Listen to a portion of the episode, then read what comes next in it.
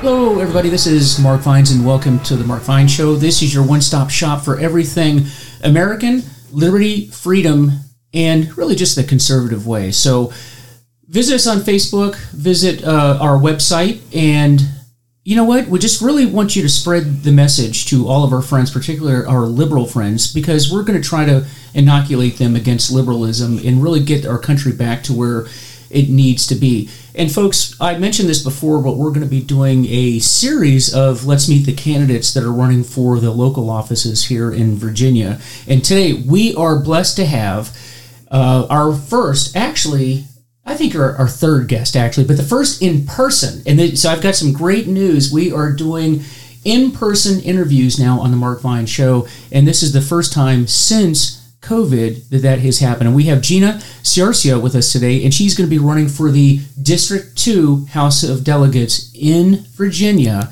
And so, folks, we're really excited to have her today, and welcome to the show. Thank you. Thanks for having me. Great. Well, uh, we met through um, Veterans for Virginia, which is a great, uh, great organization, and please check them out. That's Veterans for Virginia. And that's how we got linked together. And really, the purpose of this podcast is to meet you, find out a little bit about you, and talk about sort of those big ticket items. And we're going to be doing some more interviews between now and uh, the election in November. So, with that, so Gina, tell us a bit about yourself, just kind of your, your background. You know, who are you? And um, I'll just open this as an, this will be an open ended question. What brought you here today? Okay. All right, thanks. My name is Gina Ciarcia, and like you said, I'm running in the second district for the Virginia House of Delegates. I am a wife. Um, my husband is a retired Marine of 24 years, so we served together as a married couple for many, many years. We're coming up on our 21st anniversary here this month. Congratulations. Thank you. Um, we have five children. Our oldest son, just this week, we dropped him off at the Naval Academy. So he's starting his plebe summer. We're Go very Navy. proud of him. That's right. Go, Navy, beat Yep. Army. Um, and then behind him, we have a set of twins that are boy girl twins. They'll be starting uh, their senior year of high school. And then after the twins, I needed a little break. So we have a, a gap in there, and we have an eight year old and a six year old. So we have four boys and one girl. Our daughter is uh, one of the twins. And um, I am a teacher. I taught my own children through homeschooling them for over a decade. And then uh, for the last several years, I've taught at a classical Christian school and I have been teaching history, but I've also taught other subjects in the past too, such as rhetoric and logic and writing and Latin, even a little bit of Latin. Um, so, but I really do have a passion for history.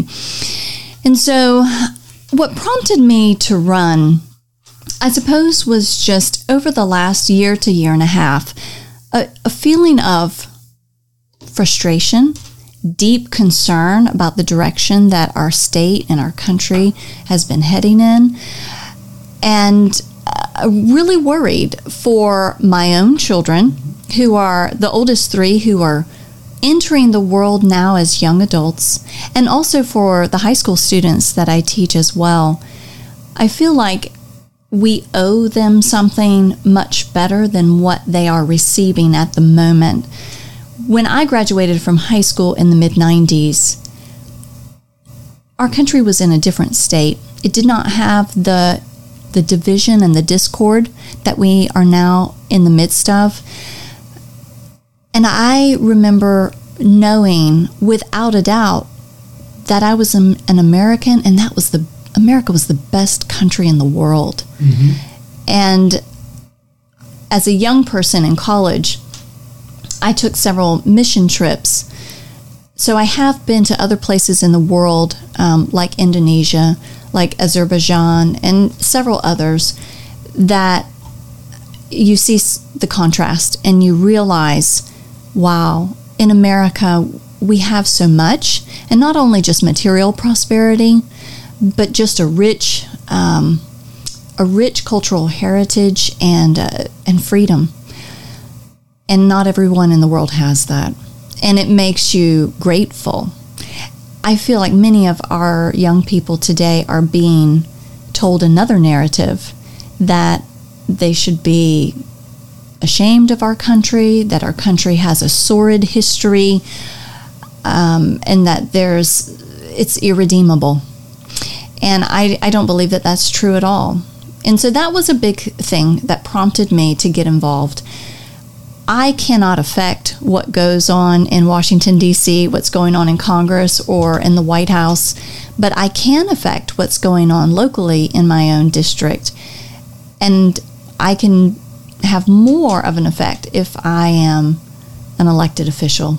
So I threw my hat in the ring so I'm the man in the arena. I don't know if you're familiar with that. Oh, I see. Yes, see I yeah. do. Yes. So you are familiar with that. I I am the man in the arena. Uh, I got in the fight. Mm-hmm. So that's that's why I'm here. It's really for the young people in my life. I want something better for them because I think that they deserve it. And so it's not just too. It's about it's not just about the future generations, but also I think studying history has helped me to understand what the people in the past, what past generations of Americans have done for us. So not only do I owe it to future generations, but I owe it to the past generations that did it for me. Mm-hmm. Oh, very well said. And I agree with you wholeheartedly. And I truly respect that you're doing what you're doing. And I've said this before on the Mark Vine show, and I'll say it again. Because in my own little world, doing this podcast was you know me throwing my hat in the ring like the the famous poem from uh, Theodore Roosevelt, mm-hmm. and it's so true. And people will criticize me, and people will criticize you. I mean, if you can't take criticism, don't don't even think about doing what I'm doing right now, or, or doing running for office like you are. But for those that criticize you, you know, the question is, but what are you what are you doing? Right. What are you doing mm-hmm. to make the world a better place and the country a better place? Because I agree with you. This is the greatest nation on planet Earth. And if you don't believe that, my first question to you is going to be where else have you traveled besides the United States of America? That is one thing the Navy did for me. Mm-hmm. I will tell you is I've been around the world like you've had. I've lived overseas for uh, several years. And every single time I went overseas, I could not get wait to get back to this country. Mm-hmm. And there's very nice places. There's beautiful people around the world. Right. But they do not have the liberties that we have. And I could not wait to get back here. I agree with you, though, that we are starting to lose that. Mm-hmm. We are absolutely starting to lose that. Um, just start with the idea that we've lost the ability to uh, have a civil discourse. We have. Now, I've never understood why it is that we. I couldn't talk to you. I don't mean you in, in particular. I mean people um, about differences of opinions on ideas, you know, concepts, larger concepts, and not become very angry with one another. In some cases, become violent because that's we saw that this last year mm-hmm. that we've lost the ability to have a civil discourse over issues. You know, I, I if I we've gotten to the point now where if I don't like your stance on an issue or if I don't like who you voted for, then then you must be a bad person. Mm-hmm. Bad person. Not just that you have bad ideas. And that's a very, very dangerous concept. And we're seeing a lot of that now. And a lot of those uh, concepts where we are beginning to attack one another as people really trickle down, have trickled down into the, the local level and the state level, which is where you're running for an office. And I think if there's anything about this last year, this last year has gotten us to really understand the importance of local politics as opposed to federal politics, the national level of politics. And in my lifetime, I think this last year, this is probably the biggest uh, light that we've put on the importance of, of local offices. And so maybe um, if you would run through some of the things that you've seen, you know, because in, in your district, these are going to be hot topics. They are hot topics. And for those of you that are listening around the country and around the world, we are right now, as we're speaking, in Northern Virginia, which is a hotbed of critical race theory and the controversy that's behind that and the, the, battle in the school districts. Um, you know, Gina is not in Loudoun County, but Loudoun County is very close to where Gina is it running is. for an office. So, need to run through that a little bit. Sure. Well, back to what you were saying about our inability to have. Um, civil discourse. It's almost like we have forgotten the art of it. And indeed, it is an art. You know, I'm reminded of Justices Scalia and Ginsburg. They were on opposite ends of the spectrum politically, but they were the best of friends. And I remember hearing an interview with one of them, and they said it's because they don't attack the person, they attack the views. And I think that is an art that we have lost. How many students these days participate in debate and learn how to attack the idea? Not many. Uh, it's much easier to just attack the person. So that's, we would call those ad hominem attacks. Right. But they're fallacious. Also, too, politics has become a zero sum game, and we are losing the ability to find common ground, and we were, are becoming more and more polarized. Why is that? There's probably several reasons. I think one of them is our lack of community. We're not as community minded as people used to be, say, 30 years ago. I remember as a kid, it was very common for us to have block parties and the whole neighborhood would come out and have a fun night. Those don't happen as much anymore. We are more isolated and through social media, I think we get into our political echo chambers mm-hmm. that just reinforce our own ideas, and we're not confronted with ideas that are different than ours. And then when we encounter them, we don't know how to properly analyze them and debate them, and instead we resort to attacking the person. So I think that's part of why we uh, are in the in the condition that we're in as far as civil discourse, and also there's not been a whole lot of involvement politically in a local way, and that feeds into um, the whole idea of our uh, maybe lack of understanding of what's going on locally and being far more focused on the national politics. You know, I'm reminded of Alexis de Tocqueville. He wrote Democracy in America. He was a young Frenchman that came here to America in the 1830s, and his his writing is remarkable because in some places you think this young man must have had a crystal ball. Mm-hmm. Uh, he was able to to see. Um, I guess as an outsider looking into American culture, uh, many of the things that to me, I think it's just amazing what he was able to perceive. But one of the things that he noticed and commended about Americans back then was how everyone was involved in their local government in some form or fashion. So Americans have a tradition that I believe, unfortunately, we have lost of being politically uh, and civilly minded and being involved in local politics. But unfortunately, I think we have now become consumed with what goes on nationally in DC, what's going on in the White House, Congress, a Supreme Court case.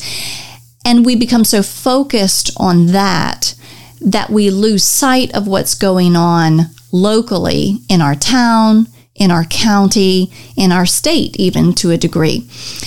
And many times I think folks will make a local decision based upon what's happening nationally.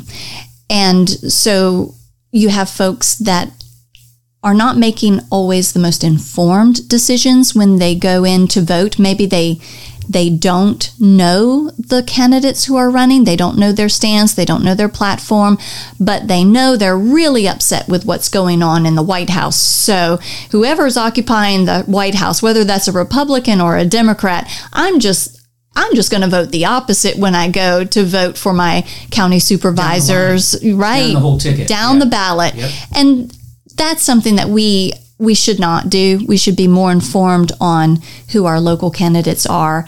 And if they're a new candidate, what do they stand for? If they're, you know, a, an incumbent, what have they done or not done? What how have they voted? And is that in line with my values?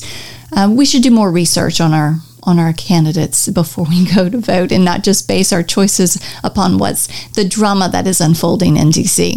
Right. And I like the fact that it's it's not one or the other on or off type of approach because you don't like what's going on in the White House, so I'm just going to vote out everybody that's affiliated with that mm. party because as we know, not everybody in a party agrees with what is going on in the office. And I, I couldn't agree with you more. And I, I will tell you that I'm guilty of this as well. That I have, I will, and I'm about as connected politically. I'm, I'm, if as far as an American is concerned, I'm probably as informed or more informed than most people mm-hmm. right here. And I will still look at names on a ballot or a, a, an item and not know it or know who that person is. And so that's me. So I know if if that's the situation I'm in, how about the other people that aren't as connected as I am? But we need to do a better job of that. So I love that message. And th- again, if there are any pluses that come out of COVID, COVID has really put a spotlight on the importance of local elections. So let's talk about some of those things, mm-hmm. right? Critical race theory, which is put out nationally, this is sort of a national in- initiative, but it's going to be implemented at the local level. Mm-hmm. Um, that's a, a, big thing. Mm-hmm. And you and I, before we came on air, we were talking about critical race theory, and um, you have a teaching background, so this has got to be front and center for you. Sure. Um, can we talk about that a little yeah, bit? Yeah, absolutely. Um, critical race theory obviously that that is something that I'm really strongly opposed to, and I'll tell you why. If you look at the foundation of the ideology of critical theory, it does have a Marxist uh, foundation. So you have Karl Marx in his Communist Manifesto. He talked about the capitalist and the proletariat. And so he had those two categories. And there's no way in his mind to reconcile the two. You just have to, the, the one is the oppressor and the other is the oppressed. And the, eventually you just have to bring down the oppressor. One of the ways that he recommended doing that was the elimination of private property. So, critical race theory takes those same categories, um, but it's just instead of talking about an economic situation strictly, it's and the worker and the capitalist is now uh, implements race into it. So it's it just automatically puts whites into the category of oppressor, and then black, brown, any non-white race into the category of oppressed and there is no reconciliation. There's no forgiveness. Um, as a Christian, I see that being extremely problematic for multiple reasons, but one of them is that there's no forgiveness. And to tell me that, you know, the situation is irredeemable, I just I don't believe that at all. And I also don't believe in putting people into these categories based strictly upon race because that's racist. It's inherently racist. So, in logic, um, with my students in logic class, one of the things that we talk about are attributes. And there's two types of attributes we talk about in logic essential attributes and accidental attributes. So, an essential attribute is if you took that attribute away, you would no longer have that thing anymore. So, if we we'll just use flowers for an example. If you took away petals, then you don't have a flower. You might have a leaf, you might have a stick, you might have a rock, you might have many things, but you don't have a flower because petals are an essential attribute of flowers. Without petals, they're not flowers. An accidental attribute could be the shape of the flower, the size, or the color of the flower. It doesn't matter whether it's pink or blue or white you can change the accidental attribute. It's not going to inherently change what the thing is.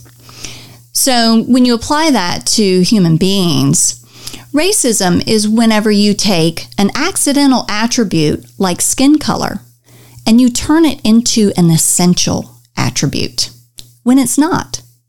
And that is exactly what critical race theory is doing is taking an accidental attribute, which is the skin color of an individual, and it's saying that there are now essential characteristics and attributes attached to this that are inherent to the person because of their color. And that's that's racism right there. So it's a racist system and it it puts children into categories that they don't necessarily deserve to be put into, and nor can they escape it. So I don't think any parent wants to have their child labeled as an oppressor, but I don't think parents want to have their children labeled as victims either. So why would we do that? um, and, you know, I, I think the social justice warriors unfortunately have a twisted version of justice that they are seeking there. um, it's not a, a true form of godly justice in any way, shape, or form. Yeah. So now you touched on this a minute. So the question is because I'm in my mid 50s, and I have to tell you that in the last few years, when I start started seeing statues being taken down and this curriculum being pushed, and, and we have to erase this out of our history and, and do all the things that we've been doing. And I ask myself, you know, how did I get this far in life and not understand the need for this? Like, I, I don't understand how I've known who Robert E. Lee was. And by the way, I'm not, for those of you listening, I'm not defending the South. In fact, if you look at my own personal heritage, my family fought in the Civil War for the North. Okay. So my, my ancestors uh, fought to end slavery, and we, we did that. And so I don't know how we went from 1865 to 2021, and now all of a sudden we have to tear down everything that we've had in place since that time and we seem to have done fine until now. And all of a sudden, now we have to erase every single thing that we know. I don't ha- know how that happened because I don't remember growing up and there being talk in school classrooms or in the home or anywhere where people said, "Hey, you know something? We need to we need to erase our history, or we need to change our history, or we need to cancel these things." It just seemed to pop up in the last year. So there's something behind it. Mm-hmm right? Something behind it. What is driving that? Why why is there this big push? All of a sudden, in 2020, it started. Mm-hmm. Why? That's a great question. I don't know if I know the answer to that, but I would say that it's very common for progressives to do whatever they can to disconnect us from the past.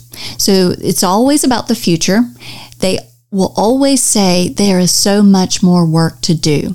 I can't tell you how many times I hear that whenever I go on to click on a website or something that they that a progressive candidate or elected official, um, you know, has that mantra. There is so much more work to do. Comes up all the time. So they're always looking toward the future, which is good to look toward the future. But there is and a very concerted, strong attempt to disconnect us from the past through either saying the past is bad and you should not, you know, feel any type of sense of pride in the past of our country. So the past is bad, or just erase the past. Or we'll give you a new altered form of history to to believe. So there's always that aim to disconnect us from the past, which I think is very dangerous. That should send red flags our way. Perhaps maybe it's because there, God forbid that we should look to the past and feel some type of obligation toward the past and, and the folks that lived past generations and what they have done for us or the accomplishments that they have made. Um, any country, though, any nation that is successful will have a history, and the people of that nation should feel proud of their history. I'm not sure how you expect to raise a generation of children and teach them that the history of their nation is evil and wrong, and then expect that generation to rise up and defend that nation when she calls upon them. Mm-hmm. I don't see that happening. So I see the way history being is being taught now in many schools. I see it as a national security issue. I you know what? I don't know that I looked at it that way maybe in the back of my mind, but I, I, don't know that it came to my forefront until you and I had that discussion earlier that this actually is a national security issue. And now that you've you framed it the way that you did, I have to agree with mm-hmm. that. Because how are we going to depend on the the current and future generations to defend the nation when we need them to? Mm-hmm. When they believe that their nation is inherently evil. Mm-hmm. And I've had I've had some of the friends of my own children come to the house, and uh, like we had one I won't say incident. It was my daughter told me about it. She told me that one of her friends came to the house and said that uh, my American flag, which you saw when you came here, flying in front of the house, made her feel uncomfortable. Wow. Now I I don't I, I have never experienced that in my life. But this this young young woman, I'll call her because she's she's probably 20 years old now. Um, I never thought that flying an American flag as an American citizen living in America would make another American feel uncomfortable. That just blows my mind. But you know what? I don't think that young lady's alone. I really No, don't think I don't think so either. Unfortunately, not. That now you you put that out 20 years from now, where are we going to be? And I, in in the world that I've worked in my entire adult life, and you've been around yourself, I look around. There's a lot of people on this planet on the move that really don't like us and really want to cause us harm. And the people that I am going to have to depend on, because I'm out of that game now, but the people I'm going to have to depend on, you're going to have to depend on, really don't like us just as much as the people overseas don't like us. That's frightening to me. Mm-hmm. That's frightening to me. And I never thought in my lifetime we would be in that place. No, I didn't either. Um, growing up, there was just a real sense of pride in being an American. Um, that's much more difficult to come by these days. Usually, people who have served in the military feel that same sense of pride still. Um, a lot of folks in law enforcement feel that pride. Uh, you know, there's there's some Americans that do, but there's a growing number, particularly in the younger gen- generation, who are not expressing that. Yeah. Yeah, it's troubling. And, and it all starts at the educational level. It And does. so, um, obviously, in office, you will be pushing to ensure that critical race theory and and let's be And I I love what the Democrats do about this. You know how they they frame things. I am truly amazed at how good Democrats are. And if you're listening to this program and you're a Democrat, my hat's off to you. I, I really, you guys are really good at doing framing arguments in a way that it makes it very difficult to attack. Mm-hmm. Black Lives Matter, mm-hmm. critical race theory, those types of things. Because if I criticize it, you don't like black people? Of course I like black people. I have no issues whatsoever, none. Mm-hmm. Then why don't you like Black Lives Matter? Because it's Marxist, because it's anti American.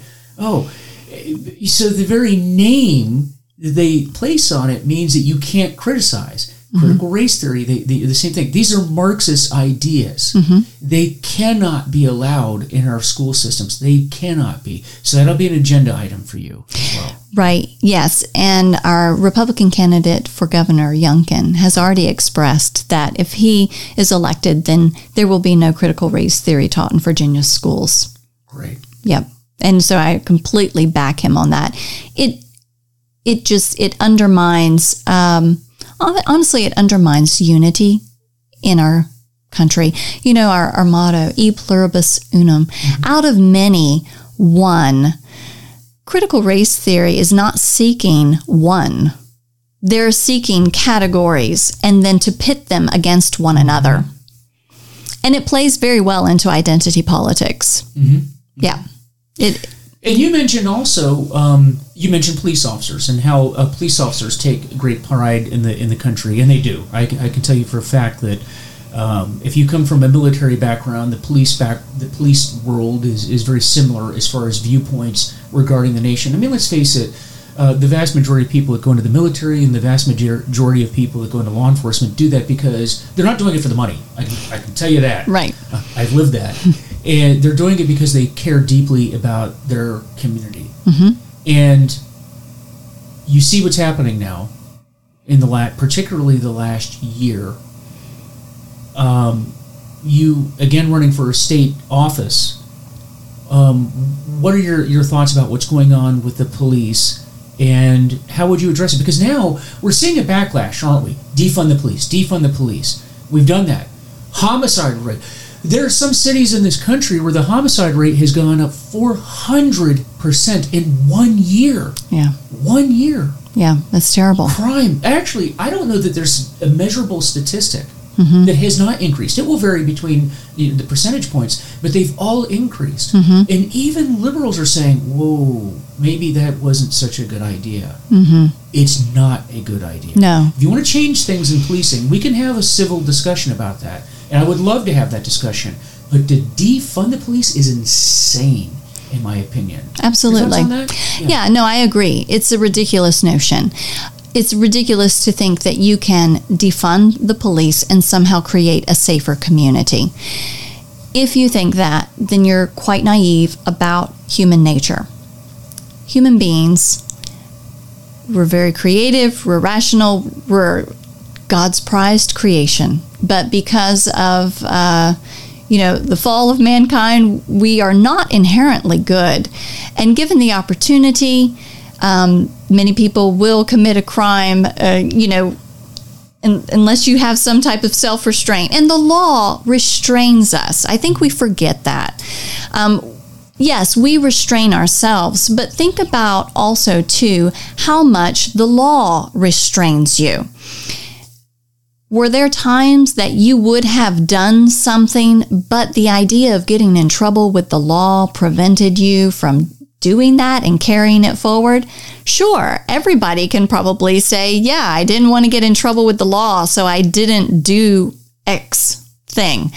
Um, so the law acts as a restraining force upon people and society.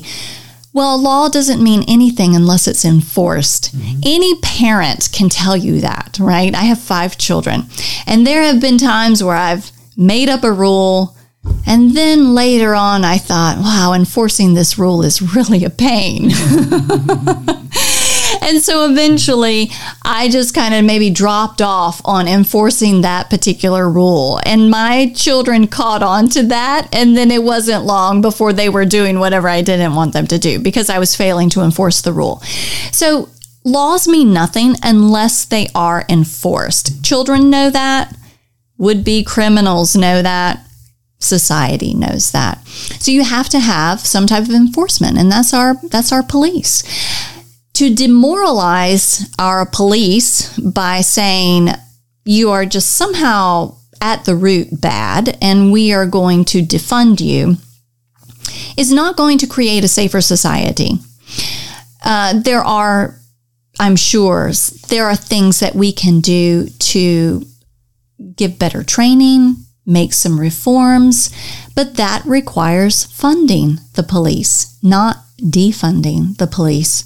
Also, I believe too, it would not just believe, but it is the case that there is a narrative that's being pushed that misleads people. I was talking with uh, a gentleman yesterday. I was out knocking on doors, uh, passing out my flyers, and I had a great conversation with this. Uh, it was probably maybe in his early 30s, late 20s, this young man um, and I asked him, we came up on the topic of police and the idea of defunding the police.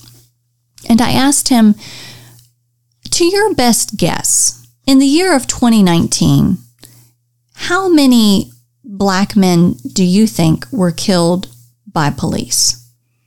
And he said, Oh, I don't know, but I would guess probably thousands. The answer is nine. And then I asked him, How many white men do you think were killed by police? And he was like, I don't know. Now I don't. Now I don't know anything. and he, I said 19. Um, and these are uh, statistics actually from the Washington Post. Mm-hmm. Um, so yes, folks are misled into believing that our police are going around arbitrarily uh, killing folks, or maybe with a vendetta against a particular race to kill folks of that race. But the statistics do not back that up at all.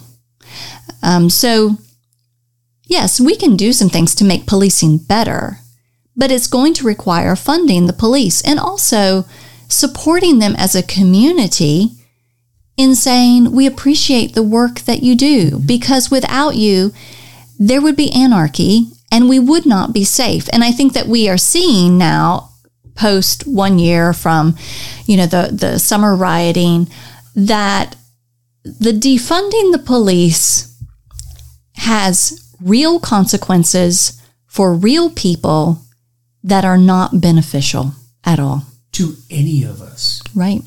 To any of us.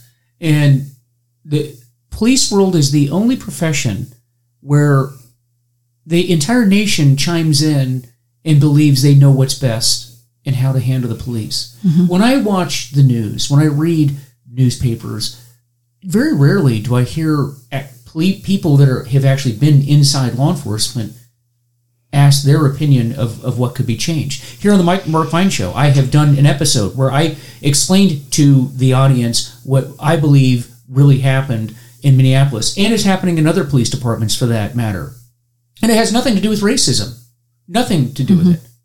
Um, because the t- statistics just don't pan out that the police are out randomly mowing down black people. It- It's not. It's not fact. It has never been a fact. It is not true. There are not wide swaths of racists in police departments. In nearly 25 years of law enforcement, I've never experienced that inside law enforcement. Never, not once. So I watch the news and I wonder where these narratives are coming from because that was never my experience. And for those of you that think that, well, maybe I wasn't working in the right place, I worked in Washington, D.C., mm-hmm. in the Metropolitan Police Department. The neighborhood I worked in in the mid 1990s was all black. It was not. It was not mostly black. It was all black where I mm-hmm. worked, and no, and I never experienced that. Most of the police officers were white, and it was an entirely black neighborhood, and I did not experience what I see in the narratives. It's it's it's something that's made up, as you mentioned earlier. We're driving these narratives because we're trying to pit American against American. Sure. There's reforms that need to be done. There, there's things that we can and should do in policing, but it's not what the liberals are telling us. And you, as you aptly said, we are demoralizing the police. Mm-hmm. Okay, that Let's- we or they're leaving in droves, and that's Yeah. not what you want. Because No. you don't like policing today, folks. What's funny about the narrative that we're pushing out is it's actually creating a worse problem than if you weren't pushing that narrative. Because who in their right mind today would a want to go into police work, or b stay in police work if they were already in it? And that's going to leave you with what? What are you going to have 10 years from now, 20 years from now? Mm-hmm. And you know, I find it really interesting. You know, September 11th is coming up. Mm-hmm. It'll be 20 years. And remember 20 years ago how we hailed our police and our first responders as heroes because they were and they still are. So why but somehow the the narrative like you said is changing. It has changed and they've gone from hero to villain mm-hmm. in a span of 20 years, which is really a short time. Mm-hmm.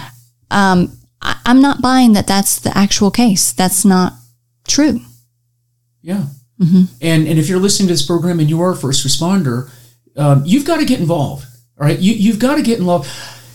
This has been a driving focus of this program, is that we a lot of times we conservatives tend to not involve ourselves in political issues because politics is Unsavory. it's unsavory, and I know, and it's so funny because because you're running for office, right? Yeah. And you're saying, "Well, this is unsavory," but but I hear you. I know it is. I, I'm a my background. I'm a political science major, and I you know I've been around this for a long time. I've been in Washington a long time, and it is an unsavory thing, but it's a necessary thing because uh, it's a vacuum. If you're if you're not involved, I always say this. You know, if you're not involved, then who will be? Somebody's going to be involved. Sure. And if it's not you, then who? Right. Right. You're probably not going to like who that other person is that, No. that gets involved. These are the necessary things, I, folks. I, I felt compelled to this to do this podcast. I actually didn't want to do it. I was compelled to do it because I'm watching my nation fall apart, mm-hmm. and I'm watching my colleagues, my peers, my friends that have similar viewpoints not involved, and therefore look at what happens. You mm-hmm. know, you don't like Donald Trump, so you either a don't vote or vote for the other person, and that's gotten us where. I mean, can, can we be honest? Can we just have an honest moment here? Sure. Is there anyone that believes that six months after the inauguration of the uh, the Biden administration, um, we're in a better place? I mean, is there anybody? Is there anybody that genuinely believes that today? I don't know Is there anyone. anybody that believes that? I haven't met one yet. right? And even for my liberal friends out there, and there's a lot of you that listen to this, can you honestly say we are in a better place today? Right? So this is what we're left with. And I don't believe it. And I, I the way that Ronald Reagan used to say it, he said that conservatives were the silent majority. Silent majority.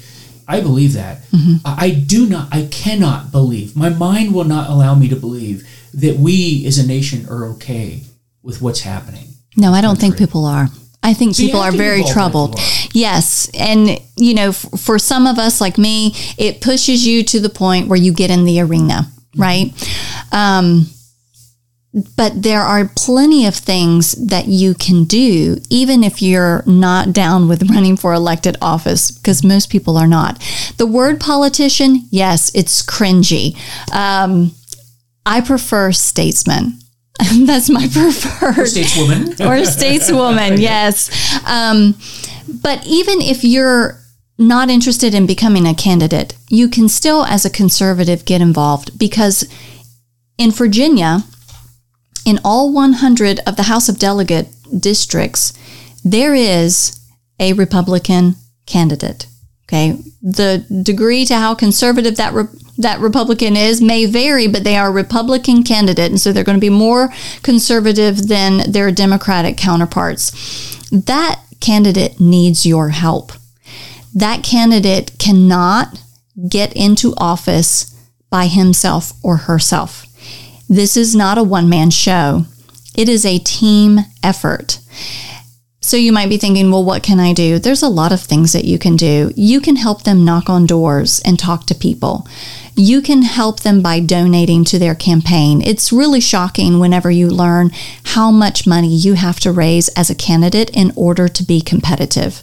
So you can donate, you can host a fundraiser for them, you can gather your friends and neighbors and do what we call a meet and greet where um, they would they would get to introduce themselves to the people that you invite to to your home.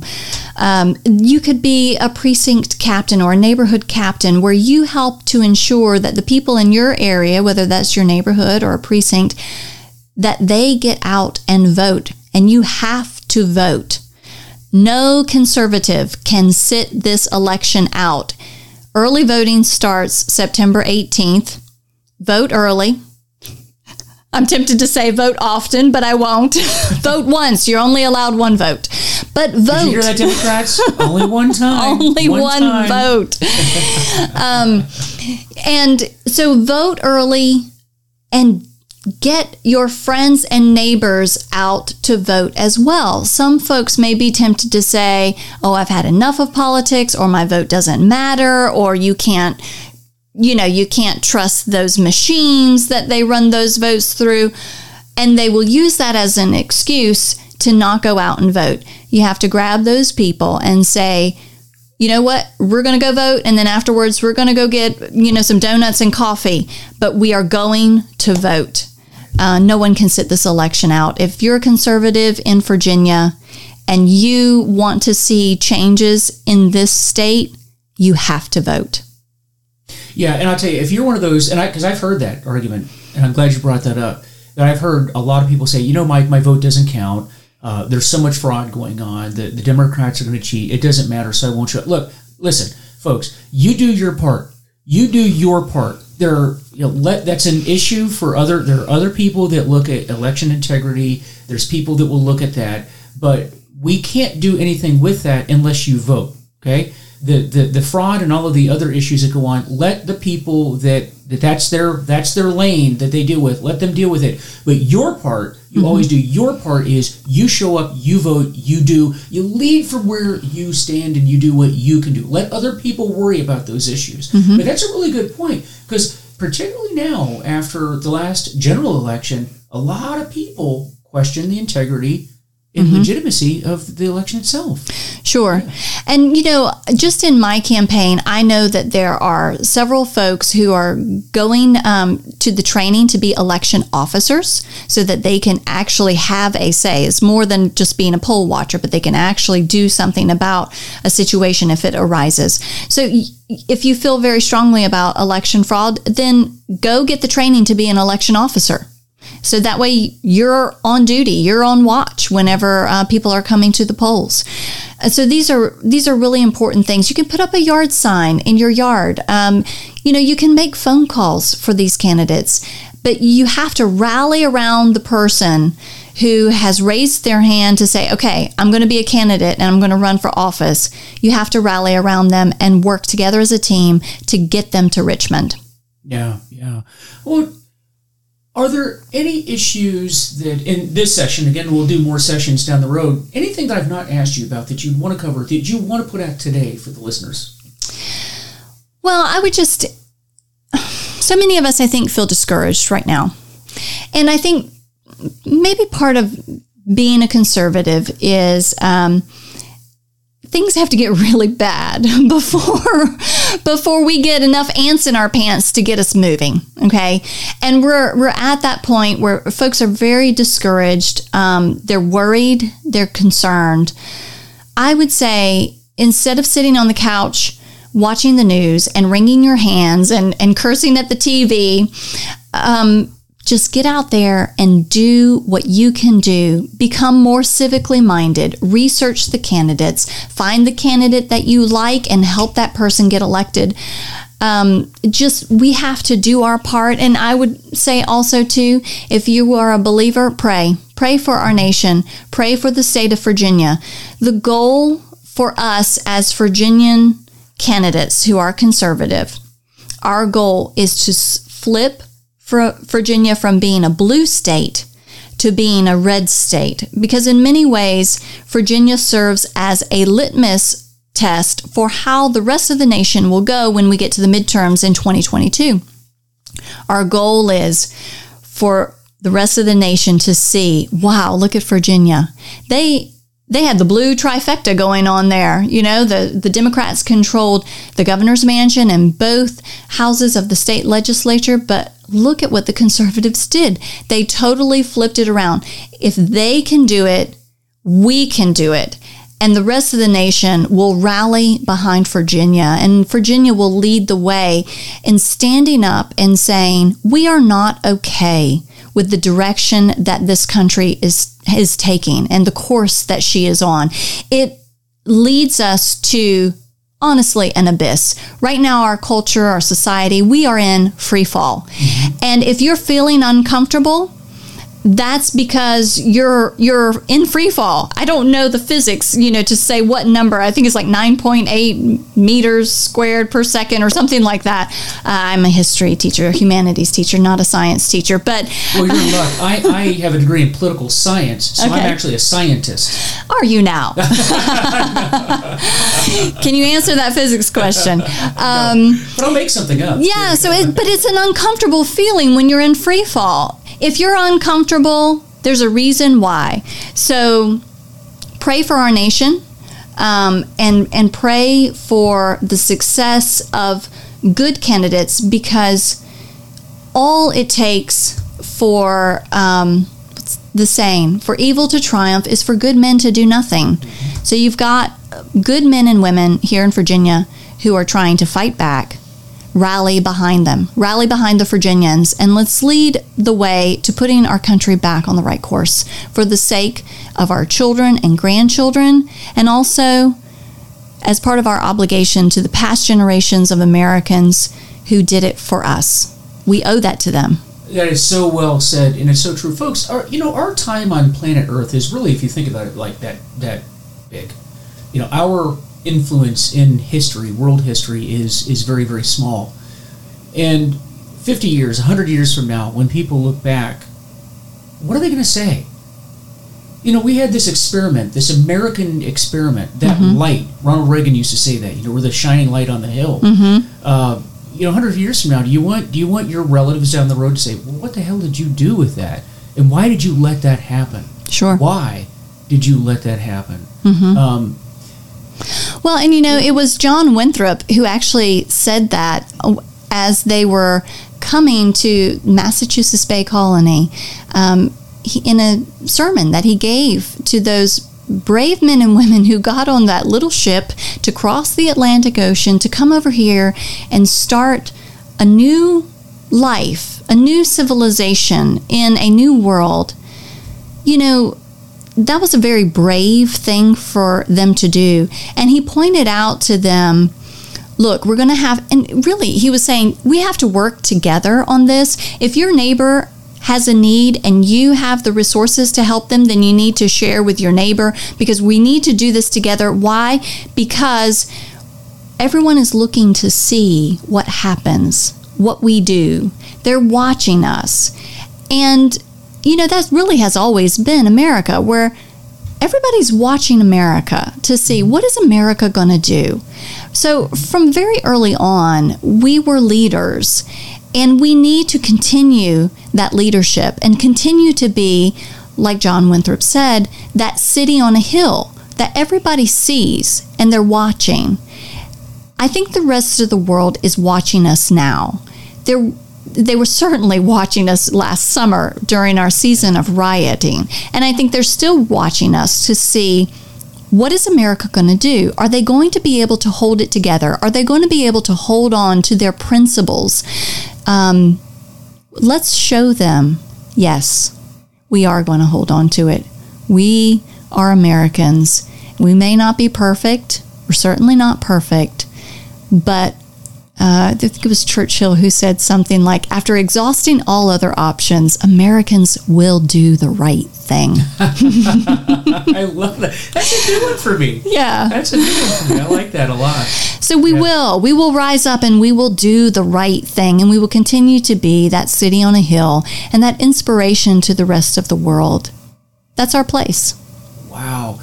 That is so powerful. And I really appreciate you joining us today. So, one final time, how can they reach you? How that can they support you in your particular campaign? Um, and any contact information you want to share. Sure. So the website is Gina, G I N A, for spelled out, F O R, Virginia, also spelled out, dot com. So Gina for Virginia dot com. And on the website, you can sign up to be on our mailing list, which will keep you in in uh, in the know about what our campaign is doing. You can also donate easily and securely online at ginaforvirginia.com. Uh, you can also reach us through our Facebook page, which is Gina Ciarcia for Delegate. So Ciarcia, C-I-A-R-C-I-A, Gina Ciarcia for delegate. Um, and there you can keep up with events and uh, things that we're doing. In fact, I just posted um, a couple of hours ago my brief video for uh, a happy Independence Weekend and just talking about some of those founding principles that are relayed to us in the Declaration of Independence.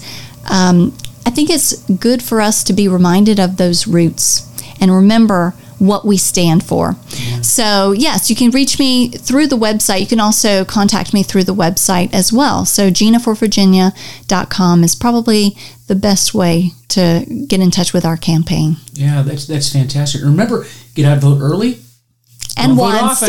once, just, just one once. time.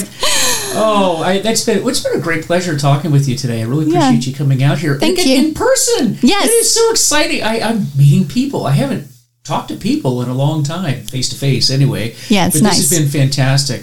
So, folks, thanks again. This is uh, Mark Vines. Welcome, or thank you for coming to the Mark Vines Show today, and spread this out. You know, really get this information out to uh, folks, not just in Virginia, but across the country, because a lot of the messages that you gave us today really. Re- really apply to everybody mm-hmm. and we need to you know support all of the republican candidates across the the great country of ours and I, I you've really inspired me and really motivated me on this Independence Day weekend.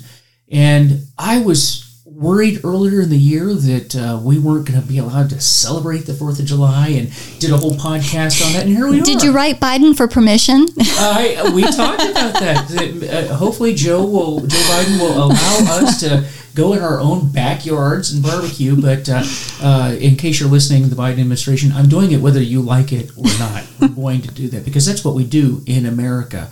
But thanks yeah. again for coming to the Mark Vine Show. You're welcome, guys. Fo- follow us on on Facebook. Uh, you know, support the program, spread this, and we are going to be coming at you with a whole series in covering the Republican candidates as we lead into this very very important election. Because as you mentioned, Gina, we we've got to get Virginia really is is that litmus test. Mm-hmm. Because it's become so solid blue mm-hmm. that if we flip it, that will send a message to the administration for what's coming uh, next year. You'll tell them to watch out. Absolutely. Folks, I'm not getting, and for those of you that, that have just given up on all politics and on the country, you cannot do that. You cannot do that. We have to stay involved. Uh, please pay attention to what's going on, but get out and vote. And and participate and, and support these candidates out there. So, with that, folks, uh, take care. You have a great weekend, and we'll be talking with you soon.